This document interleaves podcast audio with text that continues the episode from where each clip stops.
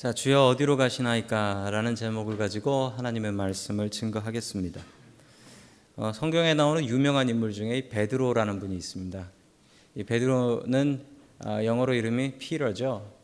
그래서 그런지 미국 사람들 중에 Peter라는 이름을 가진 분들이 참 많이 있는 것 같습니다.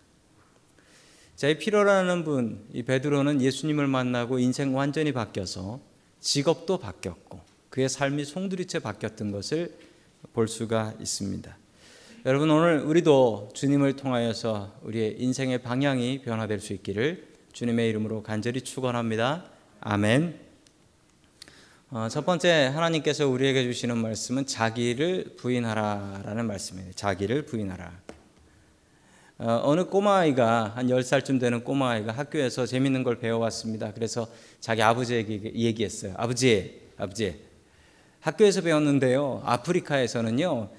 예, 자기 부인이 누군지도 모르고 결혼하는 그런 부족들도 있대요. 라고 얘기했더니 아버지가 뭐라고 얘기했을까요? 야, 모르는 소리 마라. 자기 부인을 알고 결혼하는 남자가 세상에 어디 있겠니? 나는 살면 살수록 모르겠다. 라고 했답니다. 여러분 부부간에도 자기 부인을 잘 알아야 하지만 우리 신앙생활에서도 자기 부인을 잘해야 됩니다. 우리 기독교는 자기 부인의 종교입니다. 영어로는 self denial이죠. self denial. 나 자신을 부인해야 한다라는 것입니다. 이 어려운 말 자기 부인이 참 어렵습니다. 이 어려워서 이게 제일 비슷한 말이 무엇일까 생각해 보니까 아마 겸손, humble 이게 가장 셀프 디나이얼과 비슷한 말이 아닐까 싶습니다. 지난주에 사진 하나를 봤는데 사진을 처음에 보고서 짝, 조금 놀랐습니다. 여러분 사진 한번 보십시오. 저분 유명한 분이시죠? 누구지요? 예, 반기문 유엔 사무총장이십니다. 한국 분이시고 한국 분으로 저렇게 유명한 분이 계실까? 그런데 사진을 보니까 이제 악수를 하지 않고 이 엘보 범핑이라고 하는데 이렇게 이렇게 치는 거예요. 아니 사람이 거만하게 왜 저럴까? 지금 그 생각을 처음에 했습니다. 저 사진을 보고서. 그런데 이야기를 듣고 나니까 그게 완전히 반대였어요.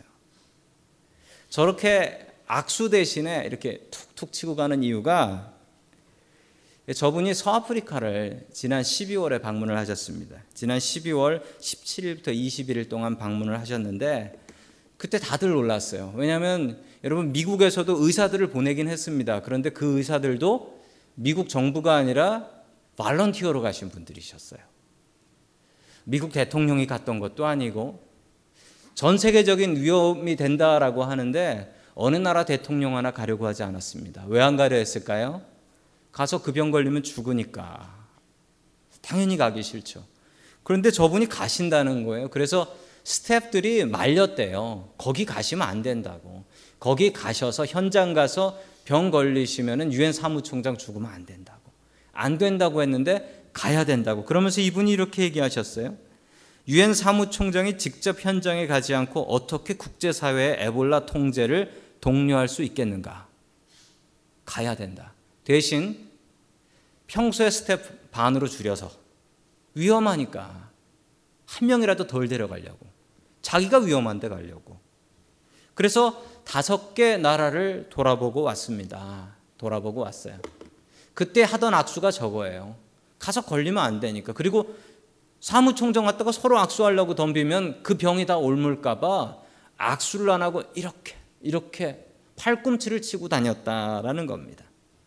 여러분, 정말 기가 막힌 것은 이 반총장님이 이렇게 아프리카에 갔는데 아프리카 어느 나라 가서 공항에서 이제 비행기를 내렸습니다. 비행기를 내리니까 대통령하고 장관들이 다 나왔는데 그 뭐 아프리카 사람들이 좀 흥이 겹지 않습니까?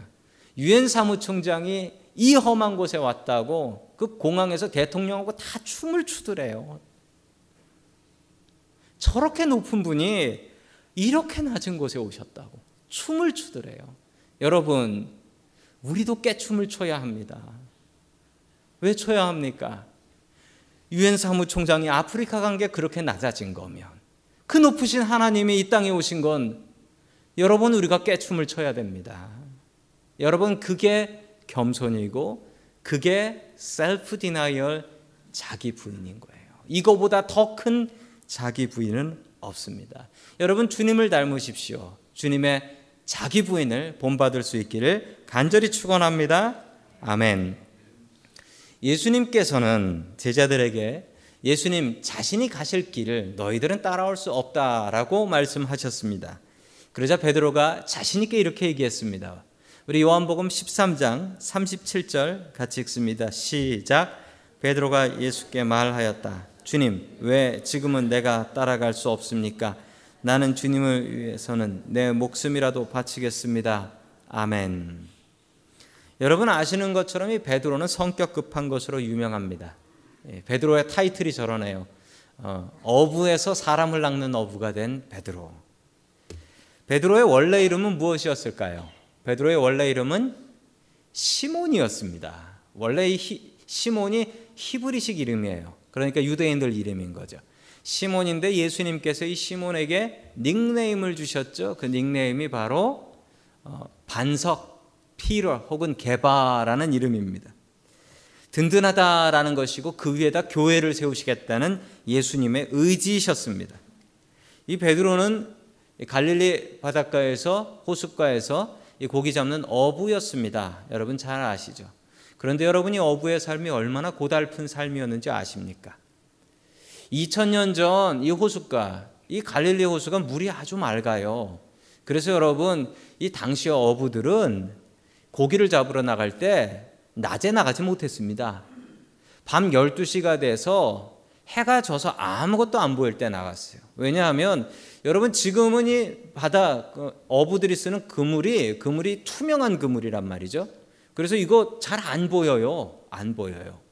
물고기들도 잘 안 보입니다. 그래서 요즘 물고기는 이 그물에 잘 걸려요. 그런데 2000년 전 그물은 여러분 혹시 보셨나요? 굵은 밧줄입니다. 다 보여요. 그러니까 해가 떠 있을 때 맑을 때 나가서 하면은 고기들이 안 잡히는 거예요. 그래서 어부들은 항상 이렇게 살았습니다.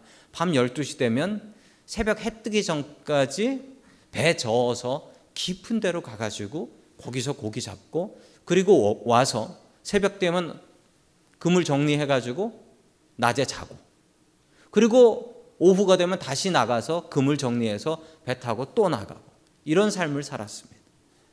참 힘겹게 살았죠. 아마 그랬기 때문에 이 피러가 베드로가 더욱더 주님 따라다니면서 성공해보고 출세해보고 좀 권력 좀 갖고 살아보려고 더 힘썼는지도 모르겠습니다. 이 베드로는 성격이 급했던 사람입니다. 열심당원이라고도 했지요. 예, 유대인들의 독립을 위해서 힘썼던 그런 사람들 중에 하나였던 것으로 봅니다.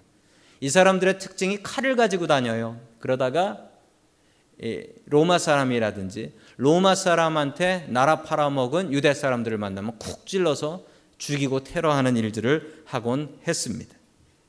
실제로 베드로는 칼을 꺼내서 예수님 붙잡혀 가실 때 대제사장의 종 말고의 귀를 잘라버린 일도 있습니다. 여러분 그런데 베드로가 왜 이렇게 자신감 있게 예수님 저는 죽는 일이 있더라도 주님을 위해서 목숨을 버리지 주님과 무조건 따라가겠습니다. 이렇게 자신 있게 얘기하는 걸까요? 베드로가 생각하기에 아무리 생각해봐도 주님 위해서 목숨 바칠 일은 없어 보였기 때문입니다. 저렇게 능력 있는 주님을 위해서 목숨 바칠 일이 뭐가 있겠습니까? 내 목숨 구해 주실 일이 있겠지. 내가 주님 위해서 목숨 바칠 일 뭐가 있겠습니까? 여러분, 이렇게 말도 안 되는 이야기 하는 분위기가 있습니다. 뭐냐면, 제자들이 서로 높아지려고 싸우고 있었습니다. 내가 높다, 내가 넘버 투다, 내가 넘버 쓰리다. 이러면서 서로 싸우고 있었을 때였습니다. 그러니까 이거 뭐 지키고 안 지키고 상관없어요. 그냥 주님께 더욱더 충성스러운 말 해서 더 높은 데 올라가야 되는 겁니다. 그런 분위기였어요. 여러분 아시죠? 정치인들이 선거 앞두고서 지키지도 못할 약속 해버리는 거. 왜 합니까? 못 지키는 줄 알아요. 그래도 하는 이유는 일단 뽑히면 끝이라는 거죠. 일단 뽑히면. 베드로도 그 생각을 한 겁니다. 일단 높은 제자로 뽑혀서 높은 자리 차지하면 그만이다. 예수님께서 이 자신감에 찬물을 쫙 끼얹어 버립니다. 그리고 말씀하십니다. 우리 요한복음 13장 38절 같이 봅니다. 시작.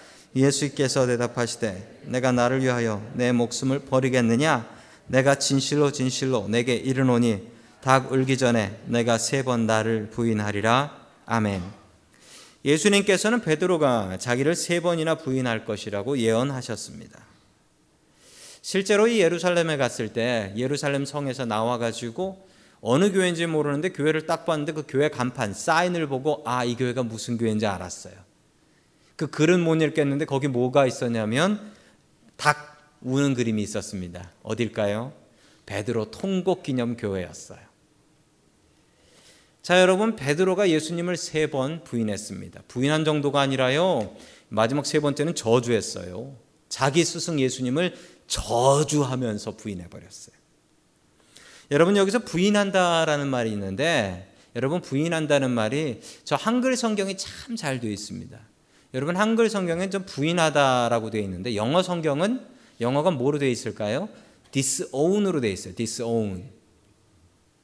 그런데 여러분 이 자기 부인하고요. 자기 부인하다. 자기를 부인한다라는 말하고 예수님을 부인한다라는 말하고 이 헬라어 원어 성경을 찾아보니까 똑같은 단어가 나왔어요. 보고 깜짝 놀랐습니다. ἀρνέομαι라는 동사인데 똑같은 이 동사를 사용해서 자기 부인이나 예수님을 부인하는 거나 똑같은 말로 쓰고 있어요. 여러분 이게 똑같은 겁니다. 나 자신을 부인 self denial이나 disown Jesus나 예수님을 부인하는 거나 똑같은 말이라는 뜻입니다. 여러분 이게 똑같아요. 정말 중요한 사실은요. 여러분 나 자신을 자기 부인을 하지 않으면 다른 사람을 부인해 버리든지 다른 사람을 이그노어 해 버리든지 아니면 예수님을 디스온한다라는 거예요. 여러분 우리가 예수님을 나의 주인으로 고백하려면 제일 먼저 해야 되는 건 나 자신을 부인해야 합니다. 자기 부인해야 돼요. 여러분 우리가 예수님을 믿을 때 자기 부인을 하고 믿을 수도 있고 안 하고 믿을 수도 있습니다. 예수님을 믿으면서도 내 욕심, 내가 하고 싶은 거 다 챙기고 내 욕심 이루어 주시는 분이 하나님이시다라고 믿으면 여러분 이 사람은 자기 부인이 없는 사람이에요. 그 사람은 오히려 예수님을 부인하는 사람입니다. 반대로 자기 부인을 하는 사람은 자기의 욕심과 욕망을 가두어 둡니다. 눌러버립니다. 그리고 주님의 뜻을 높이 세웁니다. 종교학에서 고등 종교하고 낮은 종교하고를 구분할 때 여러 가지 기준들이 있지만 그 중에 가장 큰 기준은 자기 부인입니다. 고등 종교는 고등 종교는 self denial이 있고 낮은 종교는 self denial이 없습니다. 여러분 한국의 한국의 무당을 생각해 보십시오. 점장이를 생각해 보십시오. 이분들한테 self denial이 있습니까? 없습니다. 자기를 부인하는 것이 없습니다. 자기 자신의 눌러야 될 걸 누르지 않는다는 것이죠. 여러분 베드로의 상태는 자기 부인이 없는 상태입니다. 자기 부인이 없으니 살려고 발버둥치고 예수님을 세 번이나 부인하고 저주했던 것이죠. 여러분 우리의 믿음을 한번 돌아보시면 좋겠습니다. 여러분의 믿음은 자기 부인이 있습니까? 나 자신을 누르고 나 자신의 욕심을 누르고 주인 대신 주님의 뜻을 높이고 계십니까? 여러분 베드로는 그 욕심으로 주님을 따라다녔으니 3년을 따라다녀도 할 수 있는 건 배신밖에 없었던 것입니다.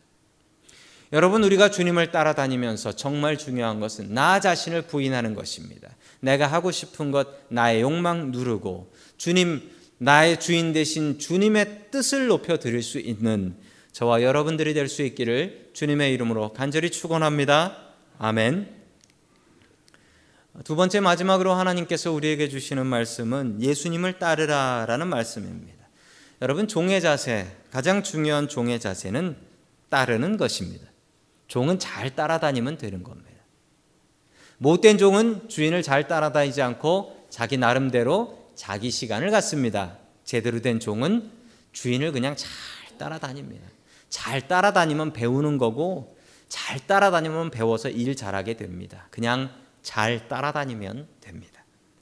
자, 우리 마태복음 4장 19절의 말씀을 같이 보겠습니다. 마태복음 4장 19절의 말씀입니다. 같이 읽습니다. 시작. 예수께서 그들에게 말씀하셨다. 나를 따라오너라. 나는 너희를 사람을 낚는 업으로 삼겠다. 아멘. 여러분 예수님께서 제일 처음에 제자를 부르셨을 때 하셨던 오퍼였습니다. 오퍼.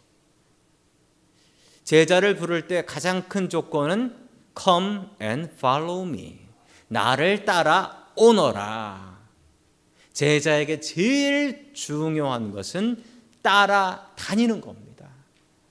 여러분, 우리가 예수님 믿는데 제일 중요한 것은 따라다니는 겁니다. 예배 자리 따라 다니는 겁니다. 은혜 받을 만한 자리 있으면 따라 다니는 겁니다. 봉사할 자리 있으면 따라 다니는 겁니다. 성경 말씀 배울 자리 있으면 따라 다니는 겁니다. 예수님께서 제자들을 부르실 때 제일 먼저 하셨던 말씀, 나를 따라 오너라. 여러분, 따라다니면 은혜가 생깁니다. 자기 나름대로 열심히 해봐야 아무 소용 없습니다. 여러분, 잘 따라다녀야 주인이 원하시는 것을 알고 그 일을 할 것 아닙니까? 자기 마음대로 열심히 하는 종업원을 여러분께서는 즐거워하시겠습니까? 주인을 잘 따라다니고 주인의 명령을 잘 듣는 종이 제대로 된 종이겠죠. 어, 제가 군대 있을 때 일입니다. 군대 가서 제일 먼저 배웠던 게 이제 뭐 총 들고 뭐 걸어 다니는 법 이런 거 배우는데 그 군인들 에티켓 중에 하나가 이게 있습니다. 자기보다 높은 사람, 자기보다 높은 사람이 방문을 했을 때 어떻게 하는가? 어떻게 해야 되는 줄 아십니까? 따라다녀야 됩니다. 근데 어떻게 따라다녀야 되냐면 그 높은 사람이 여기에 있으면요. 높은 사람의 왼쪽 한 발, 그리고 뒤로 한 발 뒤에서 이렇게 따라다녀야 돼요. 이렇게 따라다녀야 돼요. 계속 그렇게 따라다녀야 됩니다. 따라다니면서 시키는 일 있으면 해야 되고 물어보는 거 있으면 대답해 줘야 돼요. 저도 이제 소대장으로 있었는데 소대에 높은 분들이 오세요. 대대장님이나 중대장님이나 오시면 꼭 그렇게 왼쪽 한 발 뒤에서 이렇게 따라다닙니다. 따라다니면서 물어보는 거 있으면 대답하고 보고할 거 있으면 보고하고 시키는 일 있으면 시키, 일하고. 여러분 이 거리가 주님과 우리의 거리입니다.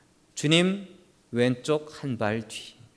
따라가는 사람에게 은혜가 있습니다. 그래서 주님께서는 제자들에게 제일 처음 하셨던 말씀 나를 따라 오너라. 주님을 따르는 은혜가 있기를 주님의 이름으로 간절히 축원합니다. 아멘. 계속해서 요한복음 13장 36절 같이 읽습니다. 시작. 시몬 베드로가 예수께 물었다. 주님, 어디로 가십니까? 예수께서 대답하셨다. 내가 가는 곳에 내... 나중에는 따라올 수 있을 것이다. 아멘. 베드로가 자꾸 주님 어디 가시냐고 어디 가시냐고 나 따라갈 거라고 다른 사람 다 안 따라가도 나는 따라갈 거라고. 그래서 주님께 이렇게 여쭙습니다. 주님, 어디로 가십니까? 그런데 여러분 이게 베드로가 딱 한 번 한 말이 아니에요. 그의 인생에 또 한 번 하게 됩니다. 뒤에 보시면 나오는데요. 주님께서는 정확히 베드로에게 말씀하셨습니다. 베드로야, 네가 지금 내 길을 따라올 수 없다. 그러나 언젠가 너도 준비가 되면 너도 나를 따라올 날이 올 것이다. 그러나 지금은 아니다. 지금 네가 십자가 따라와서 나랑 같이 죽으면 예수님의 복음은 누가 전하냐?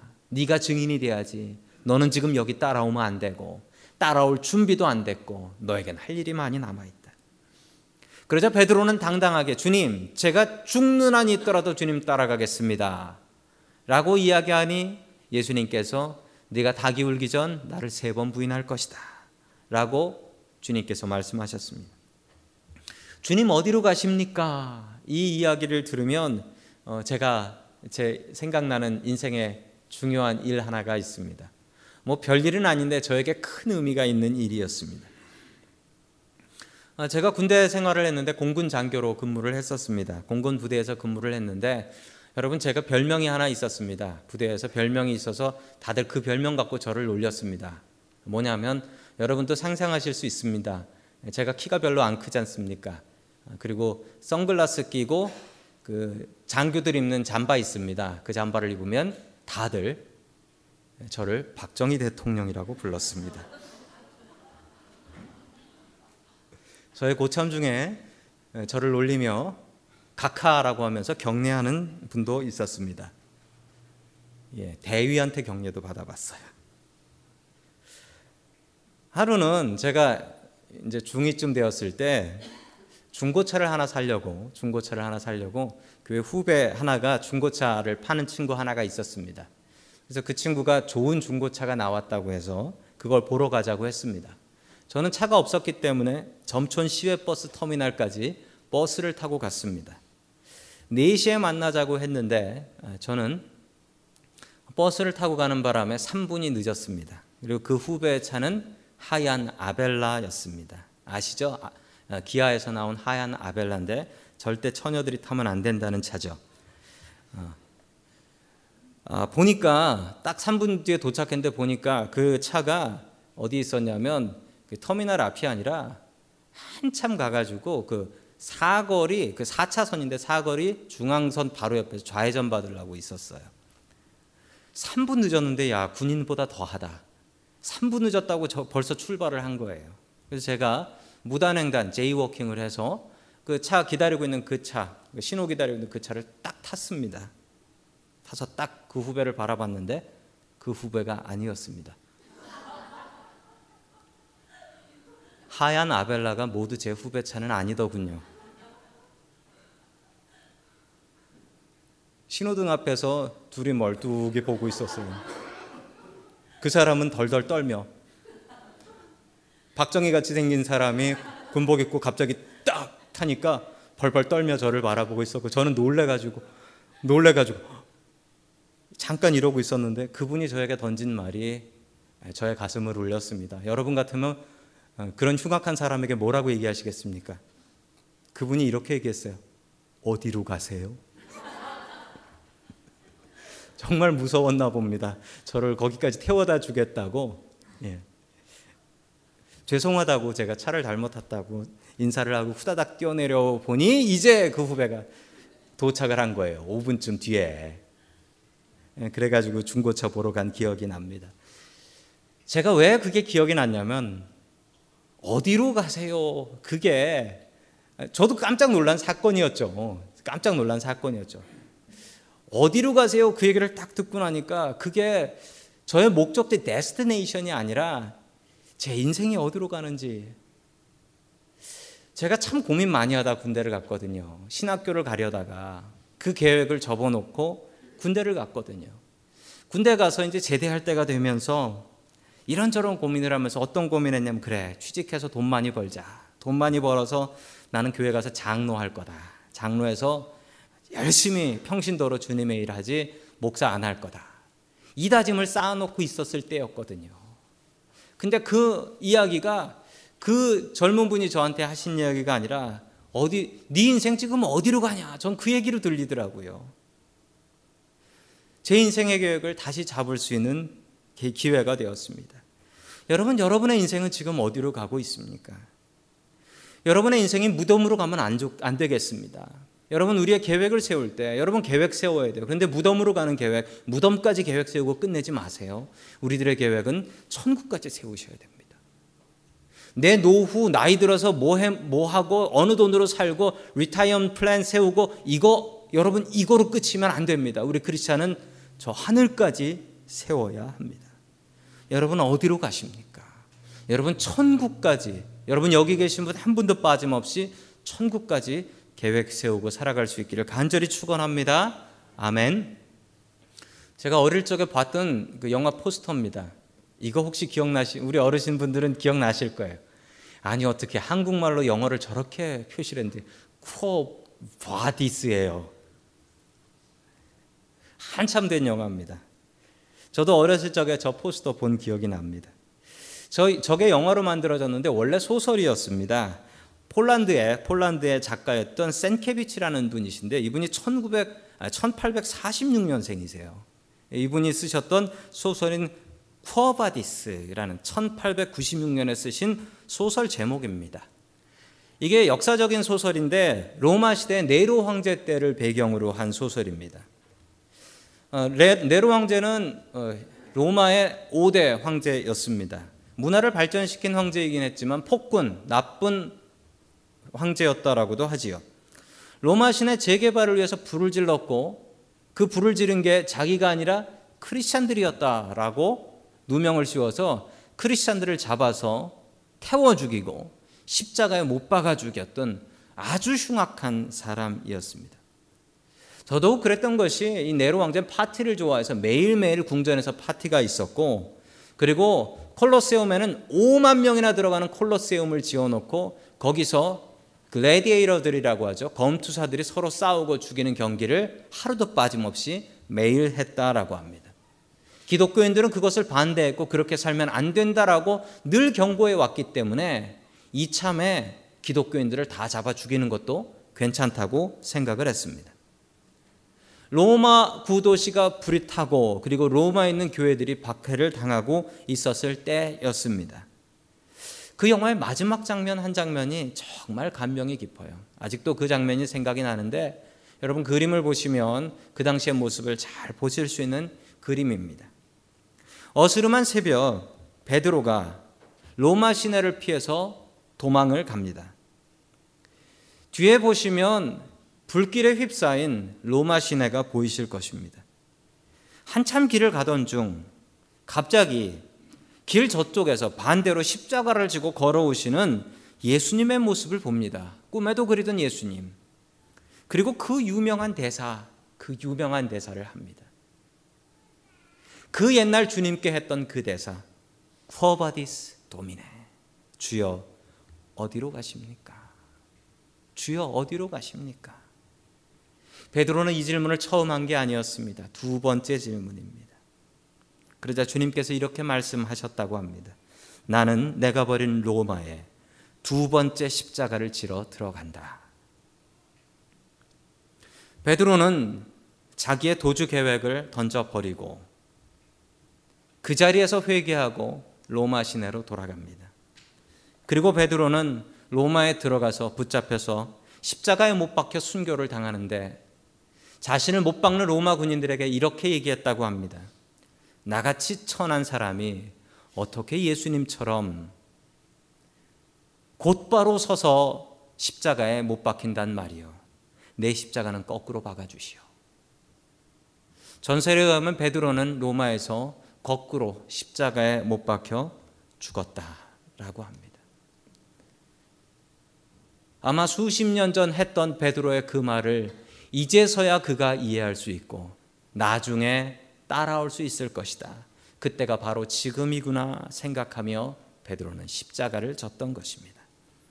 여러분 주님을 잘 따르고 계십니까? 나를 따르라라고 명령하신 주님. 항상 주님께 시선 고정하고 주님 가는 길에 나도 가고 주님의 좌측 일보 뒤 나 항상 주님 따르리라.